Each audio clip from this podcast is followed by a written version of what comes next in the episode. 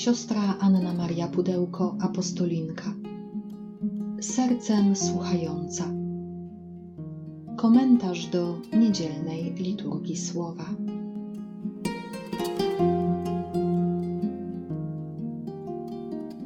Z Ewangelii według świętego Łukasza. Jezus opowiedział uczniom przypowieść. Czy może niewidomy prowadzić niewidomego, czy nie wpadną w dół obydwaj? Uczeń nie przewyższa nauczyciela, lecz każdy dopiero w pełni wykształcony będzie jak jego nauczyciel. Czemu to widzisz drzazgę w oku swego brata, a nie dostrzegasz belki we własnym oku? Jak możesz mówić swemu bratu, bracie, pozwól, że usunę drzazgę, która jest w twoim oku, podczas gdy sam belki w swoim oku nie widzisz? Obłudniku, usuń najpierw belkę ze swego oka, a wtedy przejrzysz, ażeby usunąć drzazgę z oka swego brata. Nie ma drzewa dobrego, które by wydawało zły owoc, ani też drzewa złego, który by dobry owoc wydawało. Po własnym owocu bowiem poznaje się każde drzewo. Nie zrywa się fig z ciernia, ani z krzaka jeżyny nie zbiera się winogron. Dobry człowiek z dobrego skarbca swego serca wydobywa dobro, a zły człowiek ze złego skarbca wydobywa zło, bo z obfitości serca mówią jego usta. Ósma niedziela zwykła roku liturgicznego. Jezus daruje nam dzisiaj tą piękną przypowieść. Z obfitości serca mówią nasze usta. Drzewo poznaje się po owocu. My nie znamy intencji drugiego człowieka. Intencje serca widzi tylko Bóg. My natomiast po czynach możemy rozpoznać, co być może kryje się w sercu człowieka.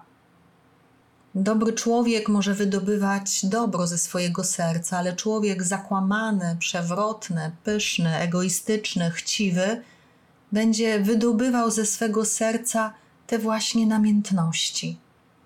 Aby jednak stać się człowiekiem, który obfituje dobrocią w sercu, potrzebujemy najpierw podjąć radosny trud nawracania się, czyli mieć tą pokorę, żeby powiedzieć: Tak, ja mam belkę, mam ciężką belkę w moim oku, która zniekształca moje postrzeganie. Ja nie widzę jak Bóg. Więc Niezasadne jest, abym starał się pomóc komuś wydobyć drzazgę z jego oka, jeżeli nie widzę belki. Tutaj mamy też tą ewangeliczną hiperbolę, czyli takie porównanie przesadzone, żeby pokazać też dramat, w jakim żyjemy, że tak często chcemy naprawiać drugiego, zwracamy mu uwagę, wymagamy czegoś od niego, wymuszamy coś na nim, nie zauważając, że przypisujemy bardzo często innym te błędy czy te niedoskonałości, z którymi sami sobie nie radzimy i co więcej, które sami w sobie negujemy czy ich nie zauważamy.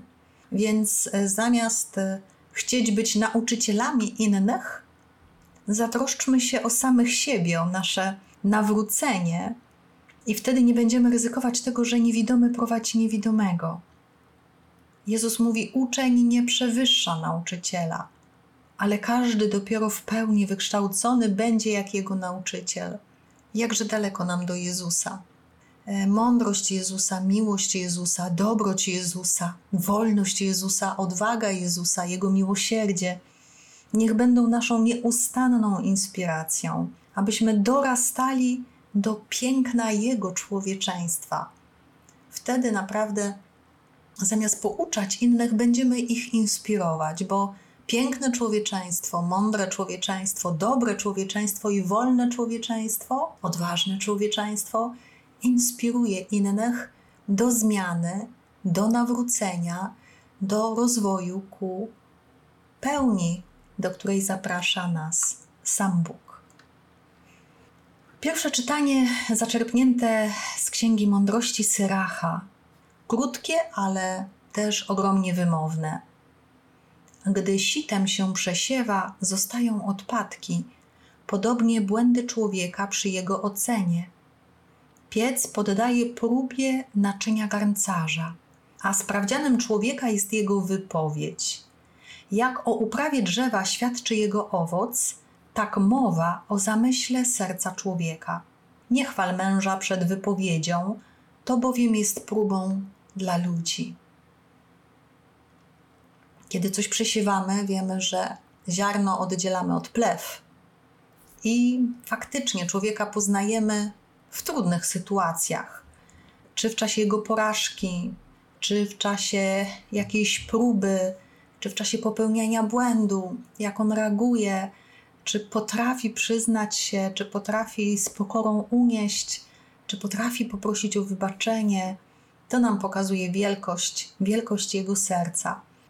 I tak jak w piecu wypala się glinę, porcelanę, jak w piecu też wypala się metale szlachetne, tak właśnie trudności, przeciwności, sytuacje, które nas zaskakują i obnażają nasze serce w jego szczerości, w jego głębinach, pokazują, kim tak naprawdę jesteśmy. To nasze wypowiedzi, to nasze takie najbardziej spontaniczne zachowania, kiedy już nie jesteśmy w roli, kiedy już nie nakładamy różnych masek, pokazują właśnie piękno i bogactwo naszego serca, albo czasami właśnie karłowatość naszego serca. Psalm 92 jest wielkim dziękczynieniem za dobroć Pana, ale też za Jego prowadzenie i za możliwość rozwoju, którą nam daje w ciągu życia. Dobrze jest dziękować Panu, śpiewać Twojemu imieniu najwyższe, rano głosić Twoją łaskawość, a wierność Twoją nocami. Sprawiedliwy zakwitnie jak palma, rozrośnie się jak cedr na Libanie. Zasadzeni w domu pańskim rozkwitną na dziedzińcach naszego Boga. Nawet i w starości wydadzą owoc zawsze pełni życiodajnych soków, aby świadczyć, że Pan jest sprawiedliwy. On moją opoką i nie ma w nim nieprawości.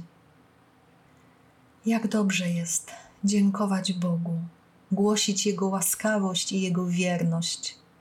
Kiedy dziękujemy Bogu, kiedy głosimy Jego łaskawość i wierność, rozkwitamy, rośniemy, owocujemy.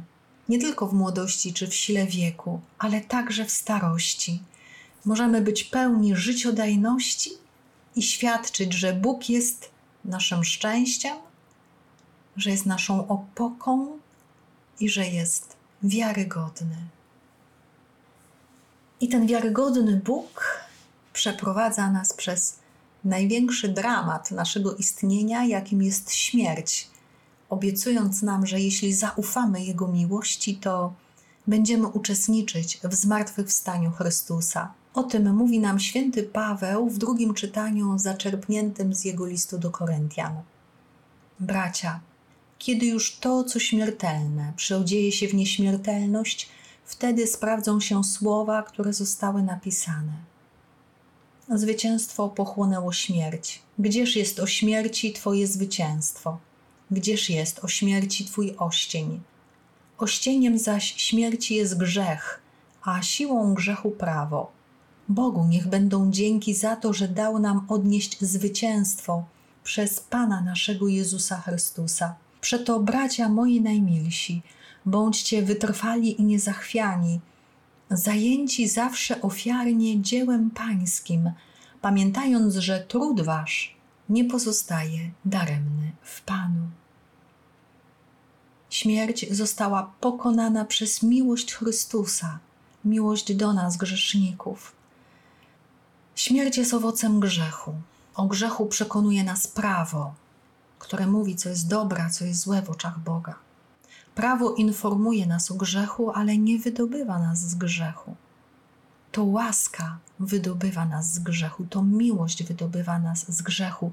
Dlatego Paweł woła: Bogu niech będą dzięki za to, że dał nam odnieść zwycięstwo, zwycięstwo nad grzechem i śmiercią przez Pana naszego Jezusa Chrystusa, który do końca nas umiłował, aż po krzyż, aż po grób, aż po zmartwychwstanie.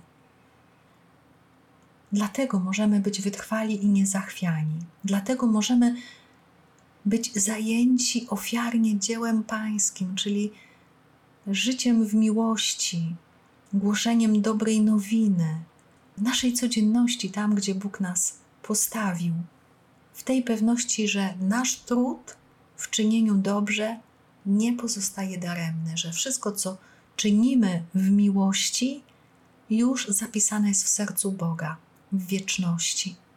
E, niech te czytania z liturgii dzisiejszej niedzieli poszerzają nasze serca, wypełniają je nadzieją, wypełniają je też taką wielką tęsknotą za Bogiem i przygotowują nas już do czasu Wielkiego Postu, który powoli się przybliża który będzie wielkim czasem tęsknoty za Zbawicielem i też takim przepięknym czasem i szansą na przemianę naszych serc, z tych serc właśnie twardych, kamiennych na serca miękkie, ciepłe, serca z ciała na wzór serca miłosiernego Zbawiciela.